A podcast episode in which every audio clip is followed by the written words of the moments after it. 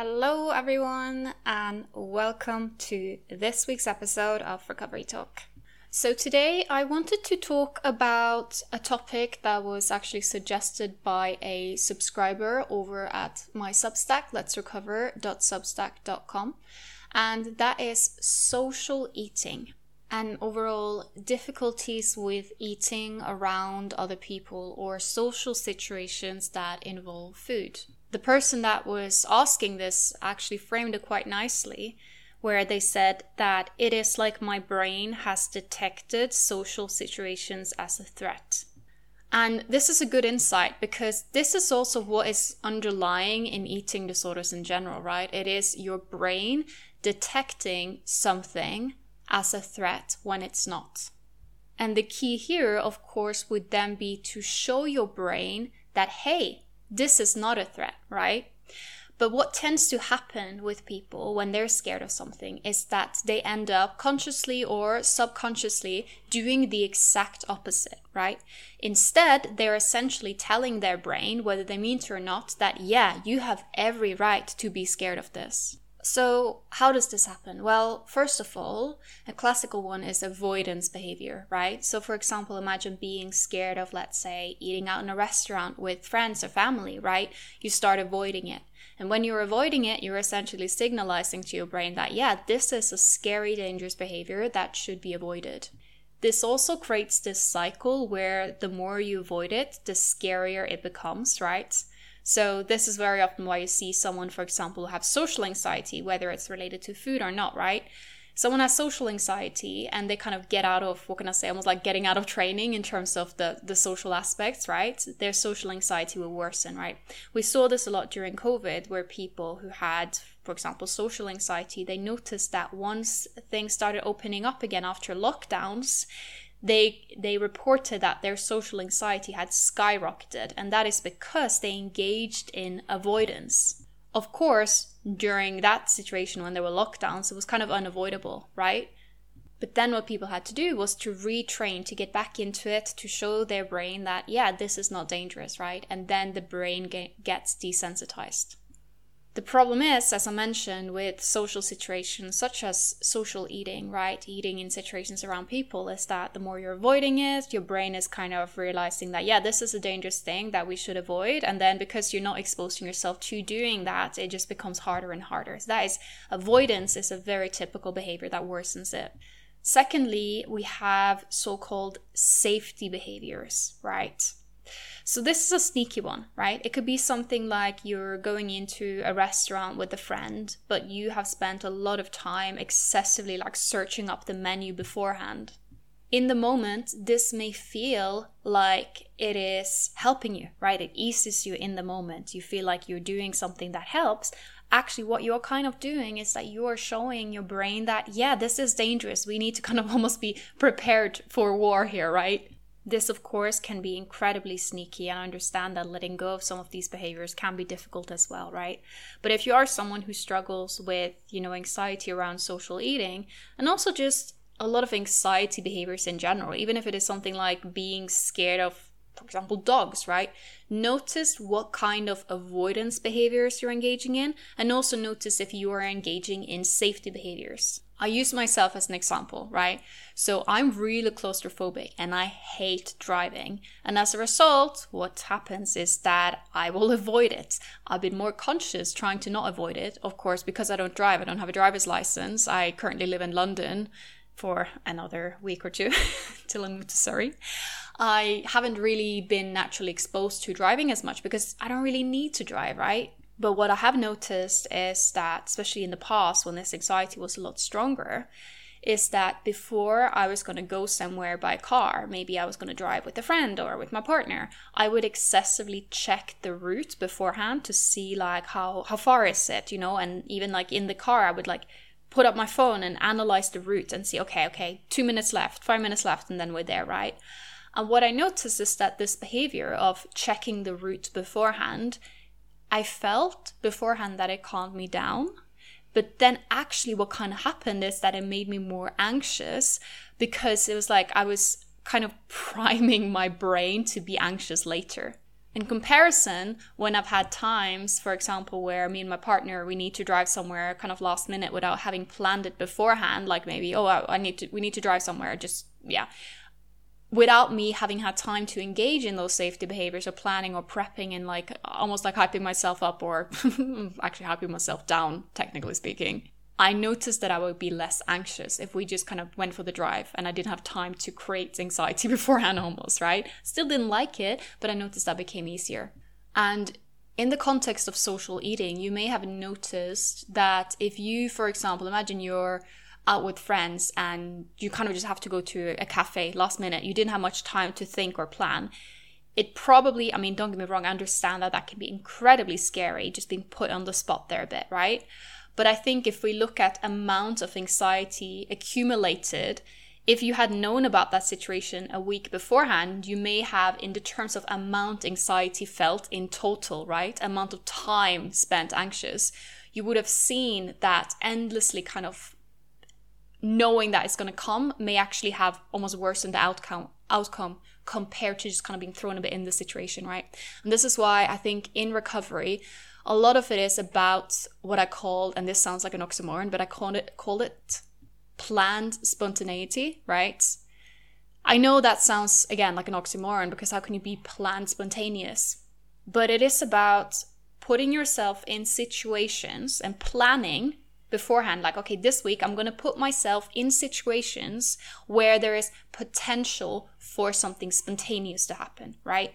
So for example, your friend from out of town is coming to visit and you know that they are someone who loves to go grab pizza last minute at evenings, right? So maybe planning a hanging out with them in the evening and you know there's a chance that that might happen. And don't get me wrong, I don't want you to be dependent on other people to initiate these kind of things. I think the best thing is also being the one that initiates, right? This is a trap people sometimes fall into in terms of social eating, is that where they're not taking any initiative, they're just waiting for other people to take initiative, right? So also just something to be mindful of. But overall, what I'm talking about here is to get yourself out of your comfort zone and put yourself in situations that you know will allow for that allow for more spontaneous situations to to happen, right? If you're just in your own safe space and not really putting yourself out there, then how how is that going to happen, right? There still is a lot of value in planning challenges. Don't get me wrong. This is not me saying that, oh no, plan uh, like a challenge has to be spontaneous to be good. Absolutely not, right? And if you're kind of going by that, then the trap is ending up in a situation where nothing happens because you can't plan any challenge challenges because they have they have to be spontaneous, right? So this is not what we want to do either. I think planning challenges is absolutely essential, right? It's so much of the work I'm doing with clients is being like, okay, where can we add in a challenge this week, right? But I think it is also about doing that in combination with intentionally putting yourself a bit out of your comfort zone where these spontaneous situations can kind of pop up, and actually when they pop off pop up you grab them instead of of kind of telling yourself like, okay, but this was not the challenge that I had planned for this week, right? This is a trap I sometimes see with clients, is that we, for example, set an agreement, okay, you're going to go to the bakery this week, right? And then their friend is like, hey, can we, do you want to go grab pizza? But then the person is like, oh, but I already had the bakery planned, and oh my god, what do I do now? The pizza was not my planned challenge for the week. And then it's like, do both, right? Do both. Grab these things, grab these challenges when they pop up. And I think in terms of social eating, it's a bit of a tricky one, because a lot of the times, especially if you're someone who maybe have turned down these invites over a period of time, a lot of times people kind of just stop asking. And this can, of course, reinforce the eating disorder's false idea that social eating is for other people, it's not for you, right? But it's kind of like, imagine if you have a friend and this friend has made it very clear that they don't drink tea, they have no interest in drinking tea, right? I'm using this as an example because in the U K it's such a classical example with tea, like if you go to someone's place they're gonna offer you tea, right? Still getting used to that. But imagine if you have a friend who just every time you offer them tea when they come over, they say, no, I don't drink tea. I, I don't want tea, right? Eventually, you're probably just going to stop offering them tea, right? This does not mean that they don't need or deserve tea, right? It just means that you've kind of gotten the picture that, that they don't really want it. They're going to decline it. So why even bring it up and make it potentially a bit awkward so they have to turn it down, right? Same thing often happens with social eating. And this is why it is also important for you to take some initiative, right? Imagine if that friend I mentioned, I was coming over to my place, this imaginary person that didn't like tea. Imagine if they secretly really wanted tea and they noticed that maybe I was giving tea to the other friend or having some tea myself. What if they were just sitting there thinking, oh, I just, I can never drink tea again, right? No, you, you should then let me know, like, hey, I'm actually kind of into tea, you know, these days. Maybe I could have a glass as well, right? And then I'll be like, ah, cool. And then I'll start offering them tea, right? That could be that I may forget the next time I see them that they like tea now, right? It could then be that I forget it, but then they can remind me. And then eventually I'll realize, oh, okay. And this can be a tricky area because a lot of times we kind of see people based on, of course, how they behave around us, right? A person who's always avoiding dogs, we are assuming that they don't want to be around dogs, right? And this is just human behavior one-on-one, right? But we also need to be aware that human behavior one-on-one is change, right? People change. For example, like I mentioned, the tea example. Other example is someone who maybe never liked dogs, but then they start actually really liking dogs. And eventually then I'll introduce them to my dog, right? But it is your responsibility to show to other people that you are changing, right?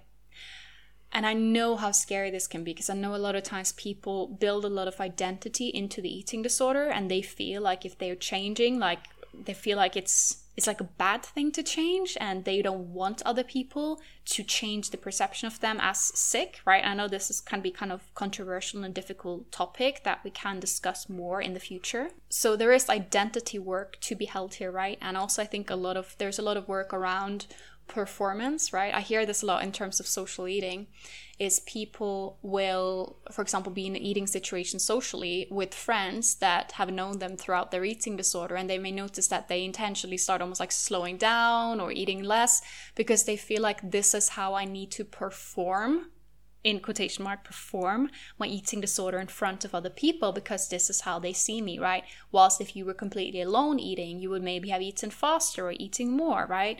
So be a bit mindful of that, like almost that script, how that is playing out. But again, you have to show people that you are changing in order for them to also change how they view you, right? There can be a bit of a, what can I say? It can be a bit of a time gap between from when you change to when people have completely picked up on the change and start actually treating you based on that, right? It's kind of, again, like I said with the tea example, I may forget the first few times that I see my friend that they actually really like tea now, right? I may forget it.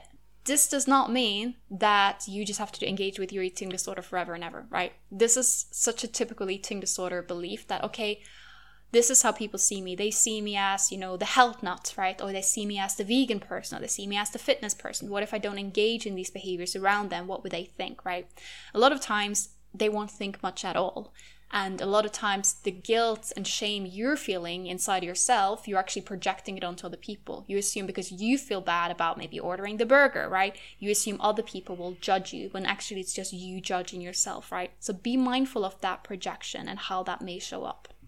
So in a nutshell, when it comes to something like social eating, it is one of those things that you just have to do.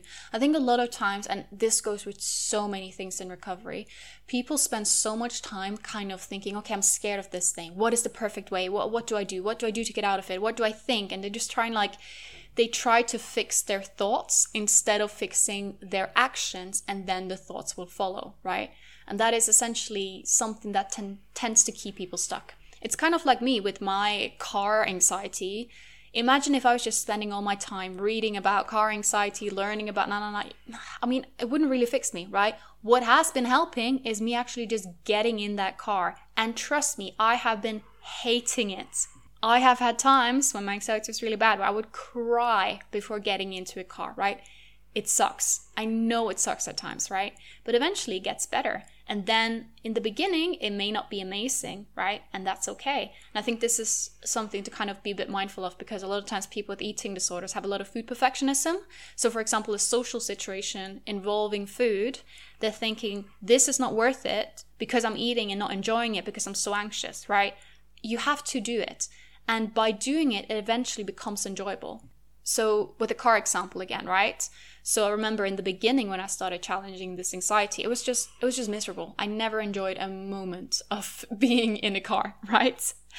And then things started kind of getting a bit better. And then I remember I even had some car rides where I was actually kind of enjoying it, right? I noticed that we were kind of having a good time. We would kind of stop and, you know, buy some some food and drink and eat it in the car. And then just kind of be like, yeah, this is actually becoming nice. I'm starting to enjoy this, right? And the same thing goes with social eating. The first few times you're doing it, it may not be that fun. It may feel like all eyes are on you. Trust me, they are not. Right? They are not. You're going to feel it.